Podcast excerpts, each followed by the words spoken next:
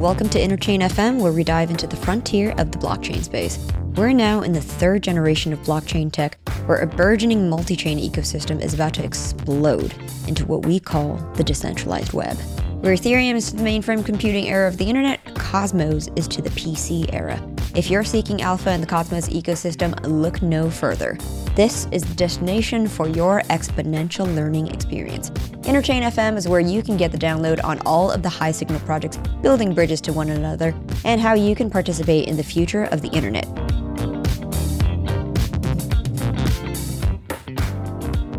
Today, we are here with Wormhole Gateway. So uh, we're here with Nikhil Suri, the product lead at Wormhole, as well as Robinson Burkey, the head of strategy at Wormhole Foundation. Why don't we start with your backgrounds? Welcome to the show. Thanks. Yeah, Nikhil, go ahead. Start us off. Yeah, thanks. Um, yeah, super excited to be here. Uh, super excited about Wormhole Gateway and entering the Cosmos ecosystem. Um, quick background on me: I've been working on Wormhole for um, about a year now. Um, originally was before I joined the foundation, was working at Jump Crypto um, and been involved in crypto for uh, on and off for several years. I got involved originally in college with some interop projects that were um, that I was pretty excited about. Uh, and then post college, went to big tech for a couple years, and now back in it, which I'm pretty excited about. Cool. Yeah, and um, for myself, I've been in kind of the, I guess, go-to-market startup space for about a decade or so. Um, joined and helped scale a number of startups that didn't work until ultimately I found one that did uh, with, with company called DoorDash. Um, was there for a while. Uh, at the same time, I was there in about 2017. I got into mining Ethereum um, when that was still a thing. Uh, and that kind of was my entryway into wanting to know more, learn more about uh, the space we all spend a lot of time in crypto. Um, and so after that, um, I ended up joining the Polkadot ecosystem, so another app chain ecosystem, uh, to help uh, scale an app chain called Acala, which was a DeFi specific chain. Um, and worked with Wormhole on the Acala integration. We're actually one of the chains within the Wormhole network that Wormhole connected to. Um, and after I left Acala, um, you know, wanted to continue to stay in the interoperability space and, and uh, came on board the team. Awesome. I'm just going to get right into it. If you're here, if, if you are Jump, how does one recover from a $325 million bridge hack aside from banking? Wow, we're we're we're we're gonna start off with hard questions. Okay, that's fine. That's fine. Yep. Rip the band-aid off. yes, there's a secret that um, there was a hack. I think there's the bridging space has been notorious for them um, for the for the past few years. They're they're pretty uh, popular attack vector. But um, we Wormhole uh, is fortunate enough to have a core contributor, um, Jump Crypto, that um, Chjango's point did did plug the hole the next day. And I think that speaks volumes, at least from the perspective of making users whole. Um, I think there's a lot of time in this industry where where users are kind of the ones left holding the bag. But the actual plugging of the hole isn't as much isn't what's important, uh, at least as important now. It's everything we've done since then to become more secure. When we think about bridges and interoperability, the biggest value prop you can provide is security. I'd say the other two are being everywhere uh, and being easy to use for developers. But security has been our core focus since you know the the hack a while back. And you know we'll get into some of those security features today, which is why we launched Wormhole Gateway. Um, but I oftentimes kind of give this analogy to put it in perspective. Um, we we want to build Wormhole like, and if you've ever seen the movie Harry Potter, like like Voldemort, right? There's like six things you have to kill before you can actually kill Voldemort. And I think that's how we think about, you know, bridge, uh, wormhole bridge today. We put in a number of core security features that would abs- that would prevent anything like what happened uh, to happen again. Um, and yeah, we'll get into that a little bit more. And I like to focus on that because I think everyone can kind of say we, we've had countless audits, which we have. Um, but what are the things, you know, we baked into the protocol to make sure users are safe using it? That's important. Right. Audits audits are are good for giving people a feeling of security, but they're not a catch all as we clearly understand, right? Because the bridge the hacks continue to happen. Um, I'm interested in understanding what are those security measures that you alluded to. But before we get into that, help the audience understand what exactly happened with the original bridge hack. And as I understand it, it happened on the Solana side. So, um, you know, is it okay? First of all, Nikhil, I'm interested in knowing what happened on the Solana side. And moreover, is it true that the more the more ecosystems you're connected to, um, where you know if, one side of the ecosystem like Solana or or you know another chain that you're connected to is is uh, hacked, you know, is it pathological for the entire wormhole network? Yeah, yeah, totally. Um, so to answer the second question first, um, no, today, because of Wormhole Gateway and the security features that adds, it is not uh, uh, existential risk for the entire Wormhole network if a single chain, if a single L1 like Solana is hacked. Um, and we can get into what how exactly those security features work in just a sec. Um, but going into the Solana hack, the prob the the problem that happened on Solana was that there was a bug in the smart contract um, that was deployed to Solana that allowed a uh, that allowed an attacker to craft fake wormhole messages and get them to be verified. Um, so as as for those who, who don't know, um, I'm sure you know Chjango. Um, the way wormhole works is it's a it's a multi-sig bridge. Um, we have 19 guardians um, who attest to all messages that are passing through Wormhole. Um, those 19 guardians are 19 of the biggest um, validator companies that are out there. Um, run nodes on lots of different chains. Running nodes is their business. Um, and when 13 out of 19 of those guardians, or in other words, two thirds of the guardians sign uh, a wormhole message, then that message can be um, can be submitted to its destination chain where it'll be verified. Uh, the signatures on that message will be verified, and then that'll determine that it's a valid message. And so the bug on Solana was um, a bug in our signature verification logic on Solana. Um, going back to the security features, though, um, we have a couple of security features that we've added that um, protect us against existential bridging, risk. Um, the first one is what we call the accountant, um, and that is live and running today um, on Wormhole Gateway. The accountant is a ledger that keeps track of all the transactions that are going from one chain to another chain. Um, and so, if there is an existential risk on one chain, let's say um, one chain's validator set gets hacked and uh, someone can mint infinite wormhole funds on that chain. Um, the attacker won't actually be able to use wormhole to bridge out more than what's been bridged in because of the global accountant uh, enforcement. Um, so that's the first security feature. The second security feature um, that protects us against uh, existential bridging risks or just large hacks in general is called the governor. And the governor is um, the governor limits the amount of value that can be bridged out of an ecosystem um, within a 24 hour sliding window. And so obviously that limit is different for different chains depending on you know how long those chains have been around for. Uh, ETH, the limit is super high because we know that ETH is a very safe chain. Um, for newer chains, the limit is usually lower because they're a little bit more on they're a little more untested. Um, but the governor uh, makes sure that if there is a, let's say, even if there is a big hack on ETH, let's say for a project on ETH, and someone attempts to bridge out a huge, um, a huge value transaction from ETH, the governor has a daily limit and it also has a large transaction limit.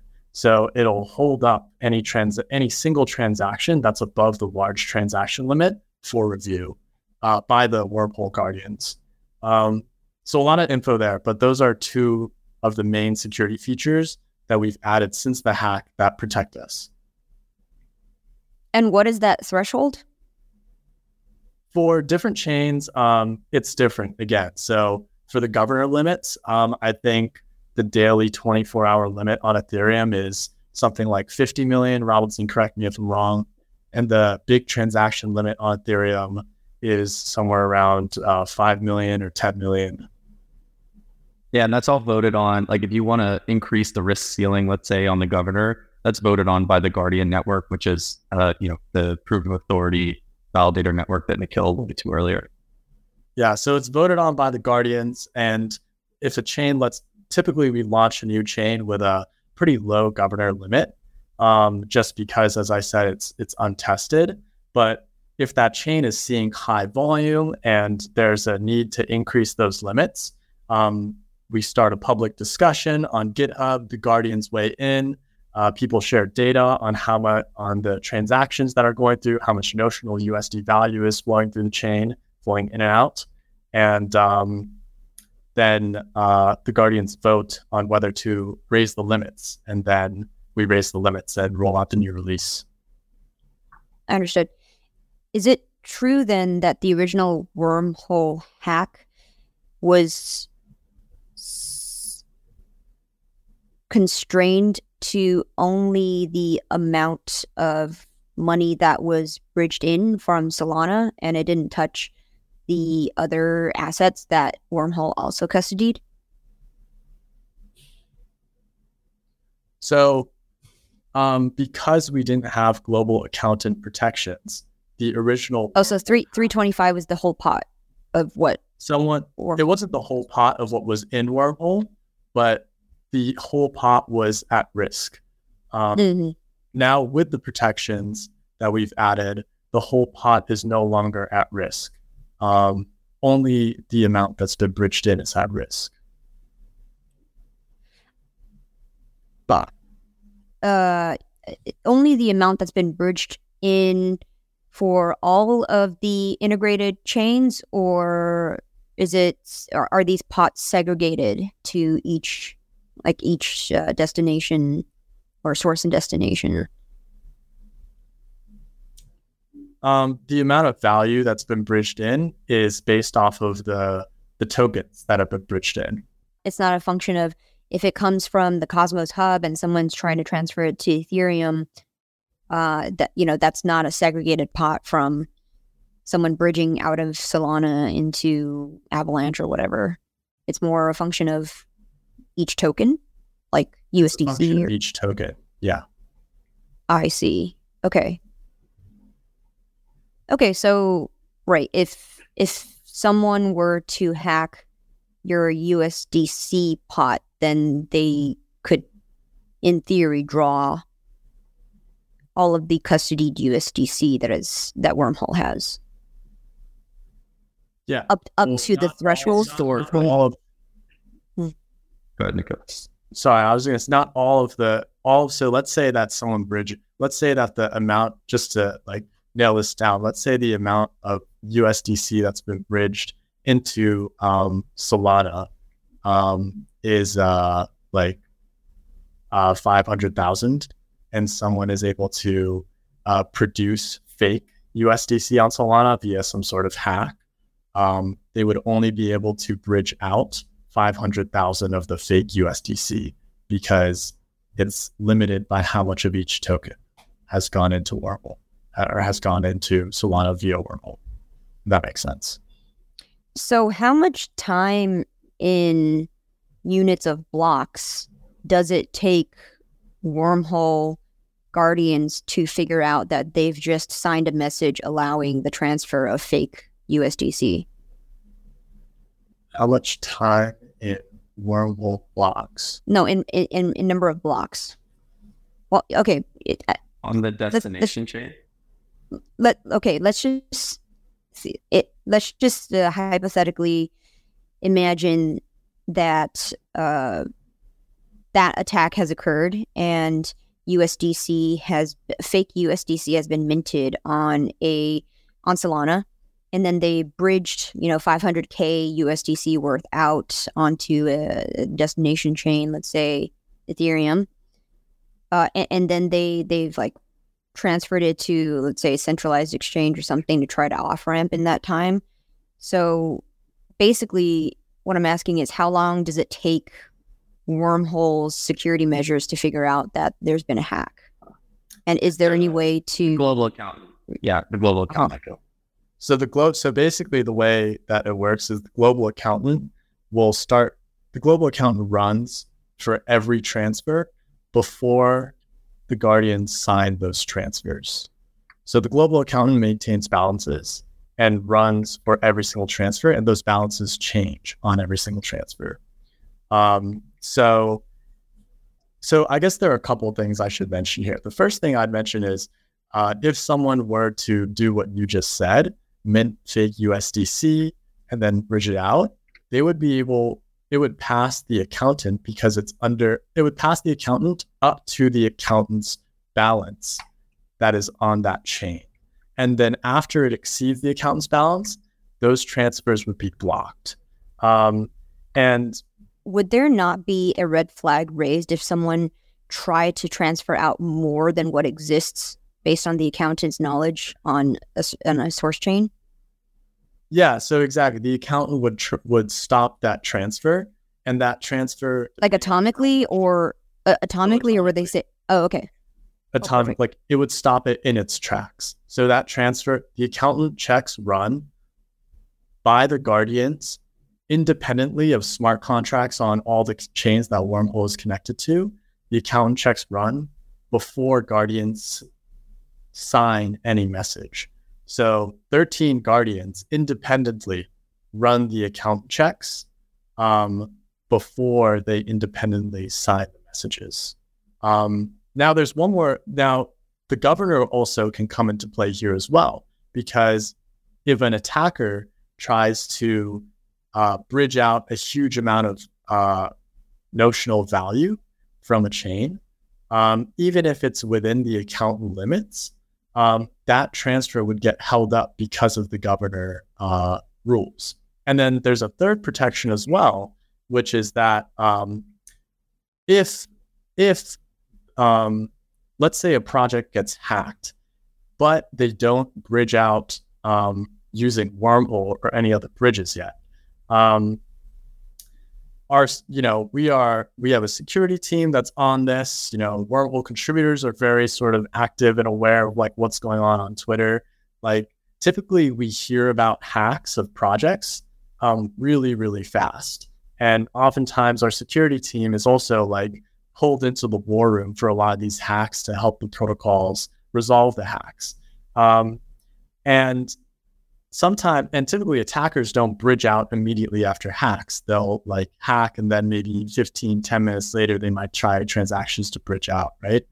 Um, the guardians can also vote to shut down the wormhole contract or wormhole functionality on a certain l1 so if guardians sign off on it they can pass governance to shut down a wormhole contract on a certain bridge and that also protects Wormhole from uh, any bridging risk due to hacks.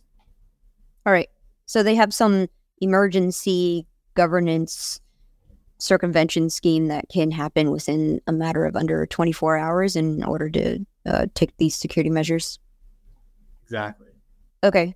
All right. Let's talk about Gateway, which is what, you know, I believe Robinson on uh, unleashed at OsmoCon in Paris this sure. last last summer. Uh, yeah, the, the, what does d- talk about Gateway and what is it? What is it going to support? Yeah, yeah, I think uh, Nikhil just talked a lot about security features, which are is core to why we launched Gateway, Wormhole Gateway. Um, I think about three main things though. Is number one, the most important one is the security features, and then I guess number two and three is asset routing and minting. Um, so for us, when we think about entering the Cosmos ecosystem, you know, IBC is also another, I guess you could say, message passing protocol similar to Wormhole. So we could, for instance, connect all these Cosmos chains with the Guardian network and then likely cause some sort of fungibility issues, make it difficult for the builders, difficult for users, or we could establish a hub or a router, which is gateway, and then have assets flow through there, maintain fungibility and use IBC tech. Um, so gateway is essentially our way of bringing assets from all the other ecosystems into Cosmos and and back out. And I think a large reason for that um, is is again to maintain that fungibility, make it easier for builders, make it easier for users, and also asset minting as well. Um, so I know there's a lot of asset minting chains coming up in the Cosmos ecosystem, but that functionality exists with Wormhole Gateway as well. How so? I understand how Wormhole could enforce fungibility in its own hub, but how would it do that if Wormhole is one of several bridges that another chain uses to import an asset? Okay, Yeah, so- tangibly, let's say, you know, osmosis, right? Osmosis has Axelar. Uh, it's going to ha- it's going to use wormhole. You know, maybe there's noble. Maybe it uses neutron uh, for staked ETH assets. Then and, and wormhole will support the same assets. How is fungibility enforced across the interchain in that sense? In in parts where wormhole does not control in parts where the wormhole guardian network doesn't control. Yeah, yeah, sure. Um, so the way that projects often solve this and the way that um, Osmosis will probably solve it is via uh, liquidity pools. Um, so, you know, Osmosis deploys transmuter pools for other assets. Um, and basically, we would pool, there would be pools where um, USDC from Wormhole uh, is pooled together with USDC from Axelar and potentially even USDC from Noble if that's another large source of USDC. And then um, people will be able to swap within that pool and there'd be deep liquidity in that pool for the various flavors of USDC. Um, or people would be able to pool, pool their USDC, their flavor of USDC in there. And I think for osmosis transmuter pools, it mints a synthetic um, that's like Osmo USDC, and then Osmos USD Osmo USDC is sort of like the canonical asset that's used on Osmosis with all the other sort of um, pairs for trading. Yeah, yeah. These these problems aren't Cosmos specific either, right? This is a an issue that every chain has to deal with. Um, and for instance, if I'm not ETH, let's say I'm Aptos, you know, ETH can't exist on Aptos, so there's usually some sort of flavor of bridged ETH, and it it is beneficial to the builders and the users to largely get behind one. Um, and so you can either kind of choose what Nikhil mentioned, like a canonical version, and kind of push that forward as the standard, which is often a good practice. Or if you're connected to a number of different bridges, then you know your job is maybe the foundation or you know the, the labs entities behind the protocol has to figure out like how you're going to solve that liquidity fragmentation. And I think in the example Nikhil gave, you know, osmosis is solving that with these um, these pools of all these assets and minting, you know, a synthetic that is used. Um, but yeah, there's a lot of different ways we see protocols try and solve the, in, you know, the fungibility issue. Hey, cosmonaut. Want to survive and thrive through this bear market? The best way to do it is to stake your coins risk free. If you hold Atom, Osmo, Canto, or Celestia's TIA, you could compound your tokens risk free by staking with Interchain FM. Your delegation supports the Cosmos radio station, so we can keep bringing you the alpha year after year. Now, back to the show. Where do you think the space is headed with with these bridges and fungibility and where it falls on the trade-off spectrum with with you know using one and it becomes this giant honeypot so so for Yeah. right like if yes it's true that if most users default to one canonical bridge it's better for convenience and for fungibility for ux reasons um, but also again it's that bridge then becomes the honeypot so then Yeah. Then we got to circle back to the question of like okay how secure is this thing um Totally. you know but but at the same time it's uh you know jump jump trading your money is safe with Jump, right? They could they'll just make you whole. Well, yeah. So I think just answer the first question. The this that assumes that bridge technology stays where it is today, um, and for Wormhole in particular, another thing that's been you know huge focus for us on the security roadmap. You know, Nikhil mentioned we hired out we hired an entire security team. Um, they don't only focus on Wormhole, uh, and, I'll, and I'll get into where the space is going in a second, but they, they don't only focus on Wormhole, but they focus on all other ecosystems too, because Wormhole connects all its ecosystems. And, you know, we want to make sure that everywhere in crypto, we can find bugs, you know, responsibly uh, turn those bugs in and, and, and, create a safer environment. You know, some of those in Cosmos, for instance. Um, and so with that team and a few others, we're actually working a lot on not only the security features, but also the way in which we verify messages. So that today bridges are on this kind of, there's a spectrum of trustlessness Today, you trust these for for Wormhole. You trust these 19, um, you know, highly reputable validator companies, but that that's like on one spectrum of of you know trust. Let's say where we're going and where we have actively you know done a lot of work is, and I know this is kind of a these two letters are a bit of a buzzword, but is around like zk verification. So today, the Guardians, as Nikhil mentioned, are testing to you know a message. They're saying the state on this chain equals the state of this chain. Um, and tomorrow, what we're going to do is we're going to say, now we have ZK verification. So we have essentially uh, the ZK verifiers attesting to the state of each chain, which is much more secure um, than the current place we have today. So the one the one thing to answer your question is that yes, I agree. In today's state, it's a difficult trade off. Do if I'm a chain and I'm launching, do I choose three bridges? Do I choose because I want to diversify maybe uh, you know something happening? Do I choose one because I'm optimizing for liquidity fragmentation? I think that decision will get easier over time as bridge technology continues to mature. Um, but I think the decision today is a difficult one, and we've seen chains make different decisions. We've seen some chains choose all the bridges and they have the diversification of security in their mind, but then they have to deal with all these different assets. And then we've seen other bridges and usually non EVM bridges, uh, or I'm sorry, chains choose one um, because it's really important because a lot of the assets from ETH will be coming to that chain. So you're going to have to choose some sort of canonical version from all the assets from ETH coming to the chain. So the trade off becomes a little bit more difficult, and they usually go with liquidity fragmentation. Mm-hmm. It, users also need to decide what their trust assumptions are and what they're comfortable with so if they want a more trusted model where I'm trusting 19 reputable guardians, then you know maybe I'm comfortable with Wormhole, right? And if I if I know I want my uh, assets to be my stolen assets to be made whole in the future, I know that okay, the Jump is behind it, so maybe I'll use this. Um, or if I prefer a more trust minimized model, I would use something like Axelar, I suppose. Um, but it, in in this current paradigm, the bridging technology still seems pretty archaic. You know, do you see a future where blockchains potentially won't need bridges and could speak directly to one another?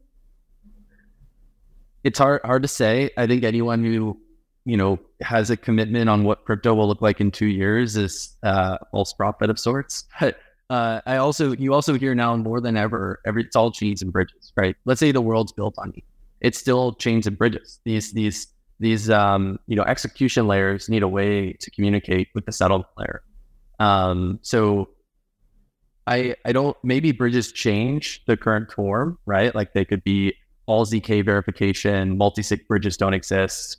Um, you know what what the actual verification and how that's done could definitely change, but in today's state, it's hard to see a world, even if, let's say, we see consolidation to one ecosystem, which is, you know, probably un- unlikely.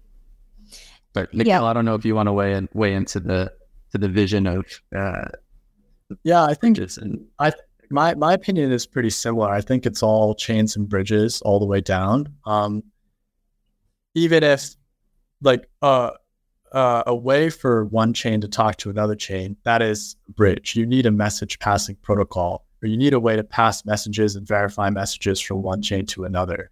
So I agree with Robinson. What bridges look like might change, but um, bridges still are going to be a critical component of the entire stack. And also, I think, um, you know, there needs to be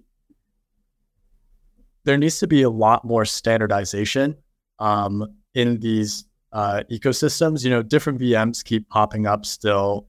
Um, there still is kind of a lack of standardization that makes this native method of one chain talking to another chain very it's it's a beautiful vision but it's very difficult to actually realize um, and unless there's some massive amount of standardization in the way that consensus mechanisms work and execution layers work and and uh, and validator sets work and things like that um, i think that um, it's going to be it's going to be very difficult to have a world uh, without um, any bridges.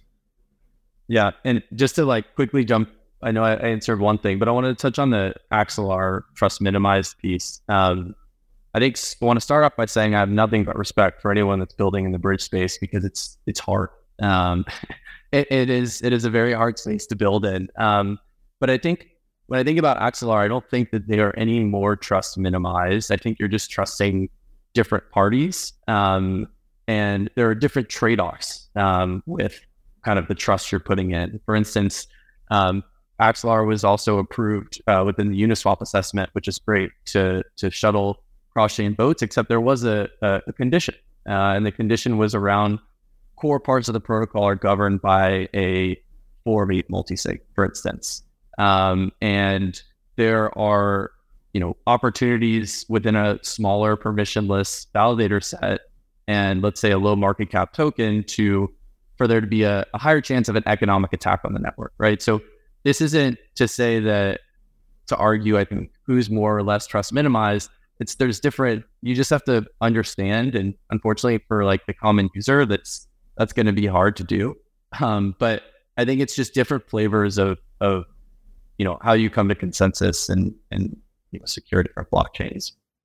Sure uh, let, us touch on what you just said about uh, Axelar's the um yeah the the economics of let's say Axelar bridging in a smaller market cap token of an untested chain that just launched and its market cap is you know 500,000 and then they uh, so so they basically minted all of these coins with a pre-mine at Genesis, and now they're using Axelar to bridge them over to um, to put into a liquidity pool on Osmosis, and then if that chain deployer or, or validators are malicious, then they could uh, they could drain that pool, right? So that's one attack vector from that. So how is Wormhole different?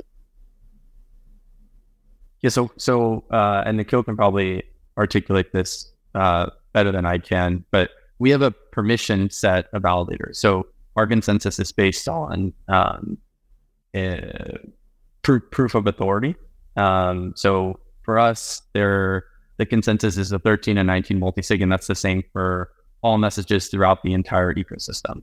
Um, and Nikhil can probably add more better detail and context than I can on this. So, but is there a different process by which they whitelist a new chain to support?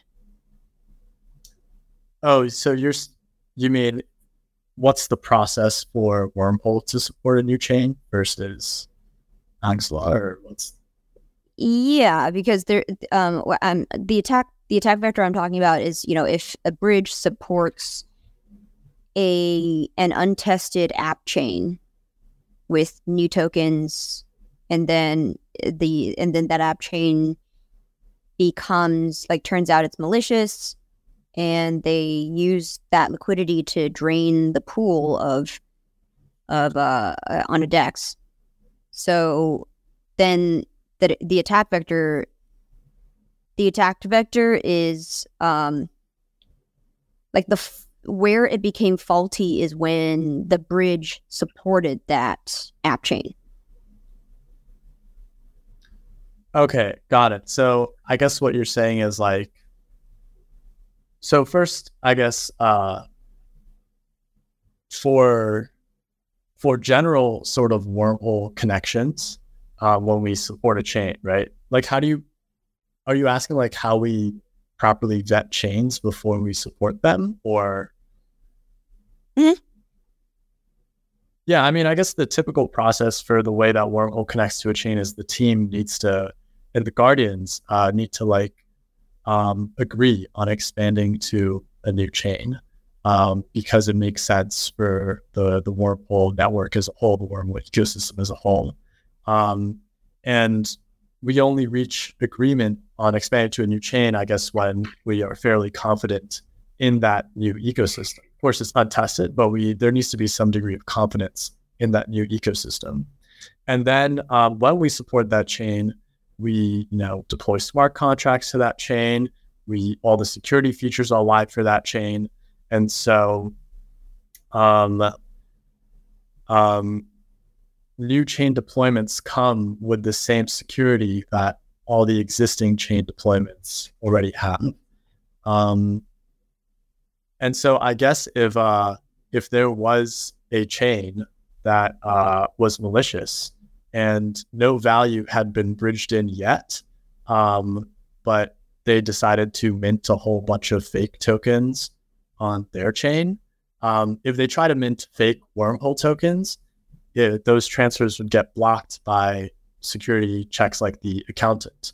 And if they minted sort of um, native tokens on their own chain and then tried to bridge those native tokens that they minted to other chains via wormhole, I think there would be some kind of social consensus where the crypto community, and this is the case for any bridge, uh, where regardless of whether you use Wormhole, Axelar, or some other bridge, the crypto community would probably realize that this is kind of a malicious chain and and those tokens are are valueless.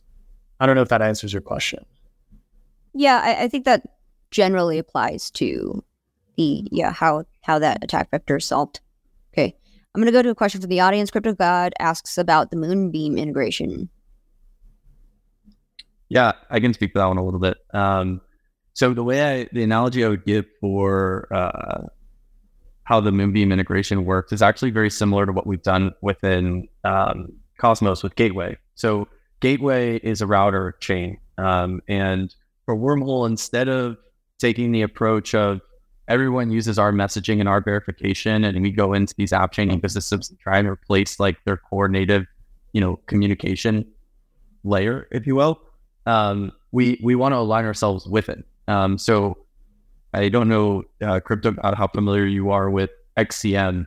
Um, you know, there's there's largely technical differences, I'm sure, but the the general like use case and what a you know a user or builder would be to would try to accomplish the same, and that's communicating data between two different state machines. Um, and for us, with Moonbeam in particular, we use Moonbeam the same way you, we use Gateway um, Moonbeam is kind of a router chain for liquidity for us. So instead of um, you know the higher infrastructure overhead of us connecting to every single app chain um, because our validators deploy full nodes, um, we can connect to one, and then we can u- utilize Moonbeam as a router. And then once we're in the app chain, the Polkadot ecosystem, we can utilize XCM. So you're able to compose through a series of um, you know relays uh, essentially, and you know maybe some smart contract abstraction. You can compose, for instance, I can if I'm a user staring at let's say a, a swap widget or a bridge widget, I can go from you know ETH to Parachain. And in what's happening in the background is you're going ETH to Moonbeam via wormhole, and then you're going Moonbeam to I don't know, name your app chain. I think in this instance, Hydra is the one uh, via XCM. So that's a kind of the TLDR. Um, maybe that wasn't a TLDR, but hopefully that's helpful. All right. Thanks for that. And to the big question, why is Wormhole now betting on Cosmos? I mean, I think, and Nikhil can probably answer this better than I can, but it originally started with the, the Cosmos SDK and what it could provide us in terms of like, at the core, we, the, we set out to build this chain for security features. Um, and so when we looked around, Cosmos made the most sense, but I'll let Nikhil elaborate a little bit more as to maybe the, the why. Yeah. Yeah, for sure. Well, um, so All guess- let, let me let me re rephrase that question. So Wormhole supported Terra before it supported something like the Cosmos Hub or the wider Cosmos ecosystem in general. So what changed?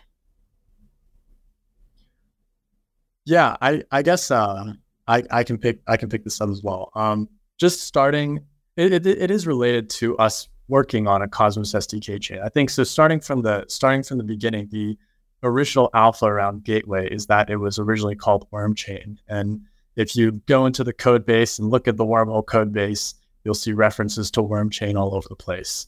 Um, but uh, Gateway was originally conceived as uh, blockchain that the guardians could use to keep state on all the things that are happening in the wormhole ecosystem for security features like the accountant.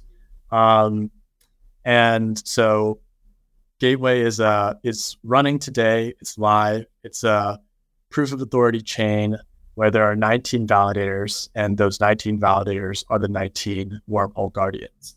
And as we and we built uh, the account, and as we got more and more sort of into working with Cosmos and more comfortable with the Cosmos ecosystem and building this Cosmos chain, we started thinking about other other features that we could add to Gateway that would be really valuable. And the first feature that we thought of adding that would be really valuable is um, what we're launching soon, which is the Wormhole Gateway token bridging.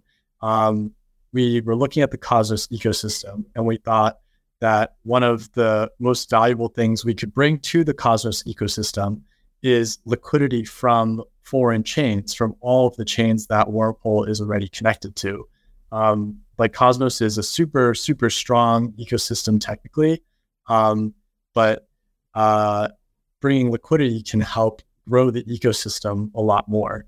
Um, and we could bring liquidity to the Cosmos ecosystem via Wormhole Gateway in a way that would be scalable for the Wormhole Guardians, since they could connect via IBC to all of the chains in the Cosmos, and also in a way that would be fungible and not fragment liquidity, because liquidity tokens would enter through uh, Gateway, and then from Gateway would be routed from one Cosmos chain to another Cosmos chain. And when and all the and we could configure all of our UIs and applications so that when users want to bridge wormhole tokens from a Cosmos chain to another Cosmos chain, it gets routed back through Wormhole Gateway. Um, so that's kind of uh, you know the what and why, like why we're building in Cosmos, and also, I mean, um, uh, yeah, like IBC is a powerful technology to build. Um, IBC is what enables us to do all of this. Um, and so building along IBC is a, is a valuable thing to do.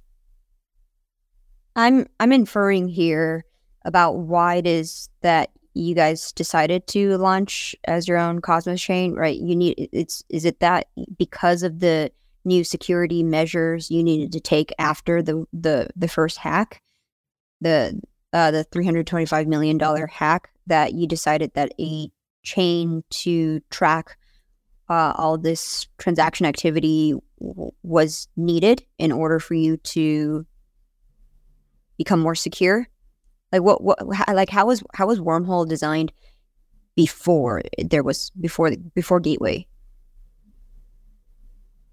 Um, Yeah, yeah, I can. Or go ahead. Yeah, sure. I can I can start and maybe Robinson, you can add context. But I mean, before Gateway, there was um we didn't the Guardians were just uh there was no sort of accountant security feature. The Guardians were reliant on um non state storing uh security features. So for example, the governor, Guardians would track governor limits. um, for amounts that were bridged in and out themselves.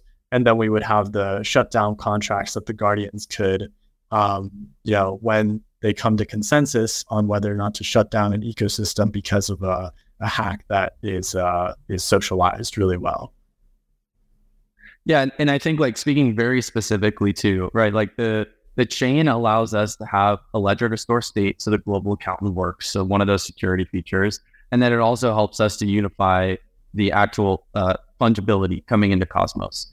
It's also cheaper, right, from an infrastructure perspective. So when we connect to a new chain, we run full nodes, and you know that can be you know more expensive or take more time. So there there's three like really core reasons. Um, and then from a native asset issuance perspective, right? If I want to natively issue my asset, let's say, I don't know, on TBTC, WBTC, obviously USDC is doing with Noble, but like what's better than in like an island, let's say, where you can issue your asset and then have, you know, the road, all roads kind of lead to Rome type situation. So there, there was a, a, a number of reasons, but I'd say like the two initial were definitely a place to store state for security. And then instead of connecting to each chain and having this non fungibility issue, which we talk a lot about, we have like it's almost like a funnel. You can think about it for all fungibility. Are you worried at all about the transparency that a, a public ledger lends to an attacker? So they would understand that your threshold is exactly how much was uh, the threshold for drawing out is exactly what was bridged in. So they would know that number exactly. And let's say they just mint fake USDC up to that threshold because they know exactly what that is and then bridge it out.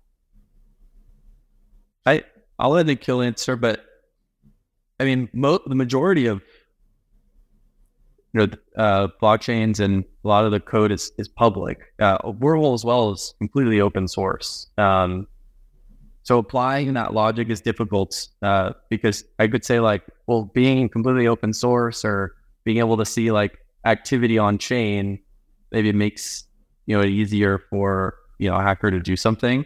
I believe it does. Um, maybe, yeah, yeah, you're you're exactly right. Um, but I also think it's important for us to to maintain to be open source, maintain transparency, so people know what's happening under the hood with Wormhole. But um, Nikhil, I don't know if you want to add any context. Yeah, I think I think transparency in crypto, transparency and crypto kind of go hand in hand. I think um, and transparency is uh, kind of what you alluded to, Chjango, is like it's it can be a blessing and a curse, right? Like it can be a curse because um, all the code is open source, right? Uh, and an attacker can see exactly what's going on. An attacker can see all the values, can see all you know the balances, um, all the limits. But it's also a blessing because um, because anyone can because it's a decentralized system. Everyone can verify the code that they're running. Everyone can verify um, the software that they're running. Everyone can independently check um, whether things are right or whether they are wrong. And as we see on crypto Twitter every day, people aren't just using the transparency of like crypto to hack crypto. People are using the transparency of crypto to understand how the crypto ecosystem is working and who is doing what. And people use the transparency of the crypto ecosystem to catch hacks as they are happening, which I think is really important too. Um, and so I think transparency and crypto just go hand in hand and and it's a blessing and a curse. And we try to leverage it as much as possible um, as a blessing. Okay. Closing questions. Uh, what are you most excited to see with new Cosmos support? new Cosmos support? I mean, with Gateway now supporting the interchain ecosystem, what sorts of use cases are you excited to see your users doing? Yeah, I think all of the, you know, the biggest like wormhole use cases for token bridging for the Gateway project, that product that we're launching, bridging tokens in and out, obviously building dApps and composing dApps on top of token bridging. So building cross-chain swaps, building cross-chain borrow lend protocols, building cross-chain money market protocols, all sorts of native cross-chain DeFi applications that have to do with token bridging, I think are really, really exciting. cross-chain wallets, all all these things. Um, and then moving beyond just like token bridging, Wormhole is a generic is a general message passing protocol, and so seeing uh, more use cases, more exciting use cases of just general message passing, bridging data, not just tokens.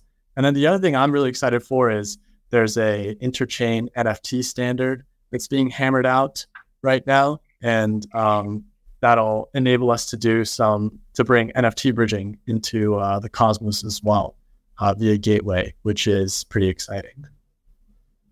Yeah, I think Nikhil covered a lot of it, but the way I think about it is that number one, there's going to be more ecosystems interested in Cosmos. For instance, Bonk uh, is going to be coming to Osmosis, and when Bonk the token comes, usually you get some of the community, you know, crazy ideas, fun and apps, things like that. Um, and then also Bonk is that is that the dog coin of Solana? That's the dog coin of Solana. You're correct. Why is it called uh, Bonk? That's the question for me. but um, maybe you can ask them on Twitter. Uh, but yeah, I mean, just Cosmos will be included in a lot of these, like what we call like cross-chain native applications. So Borrowland that you know maybe has assets. You know, you have your ETH ARB OP, and right next to it is I don't know your Neutron, Osmo, etc. Um, and then access to other ecosystems they haven't had before, Sui, um, Aptos, uh, Near, things like that. So, oh, and then the last thing, I'm excited to see what the next native asset that's issued and who's going to do it on Gateway. We have USDC now, we have USDT, I guess we have WBTC. What's next? Anything you can share? No, no, no. There's not nothing, nothing yet, nothing yet. Um, but if any, if anyone's considering, this is a plug, shameless plug, in fact. Uh, yeah. So, so is it is it um, are you expecting Wormhole to be a large source of native liquidity in the interchain? A hundred percent.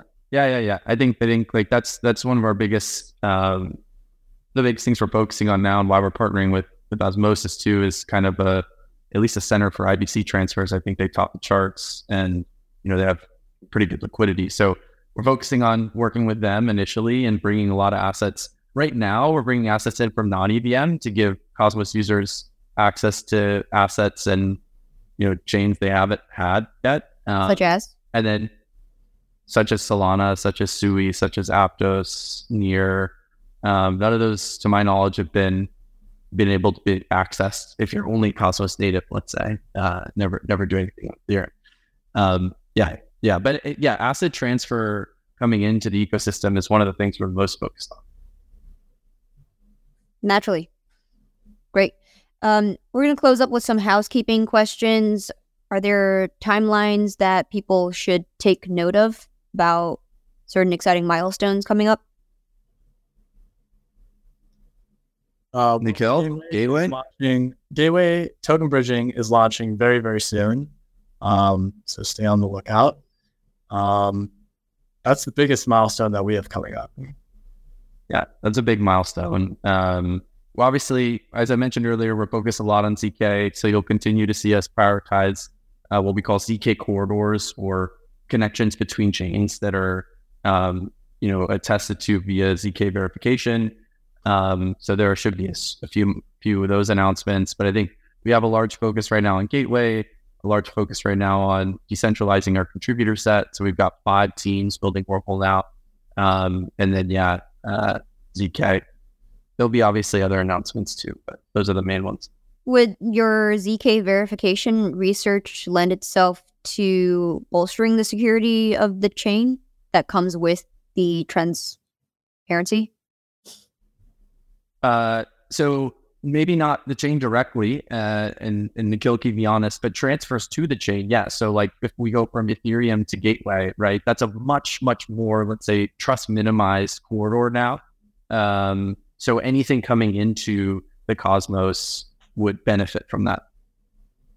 Yeah, and I, I guess the only thing I would add to that is, um, if I'm understanding your question correctly, but generally I feel, you know, uh, the kind of work we do and the research we do, we try to always uh, give back to the community in some way or try to improve the community as a whole in some way. Like um, the work we do in security, um, we don't just uh, do security work for Wormhole. We do security work, as Robinson mentioned, for like all the connected chains and projects that Wormhole is connected to. And we found bugs in those projects. We found a lot of bugs in Cosmos, and we reported those, um, responsibly disclose those to like projects that we found those bugs in. Same with you know zk. Part of zk is you know standardizing how you um, how you structure abstract away consensus mechanisms. And I'm sure there's a lot of research that's going to be valuable to the ecosystem that comes out of that. Um, same with the work we've done at Cosmos. We've done, we've learned a lot uh, using IBC, pulling in Cosmos modules, using relayers, um, building our own Cosmos chain. So there's a lot that we can give back to the Cosmos community as well after uh, Gateway has been launched. Okay. Looking forward to the ZK research that we could use downstream, hopefully.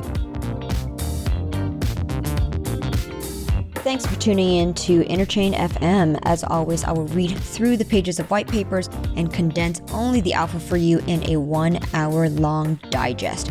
Be sure to subscribe to Chjango Unchained's YouTube channel to be up to date about the latest technology and never miss a live streamed episode.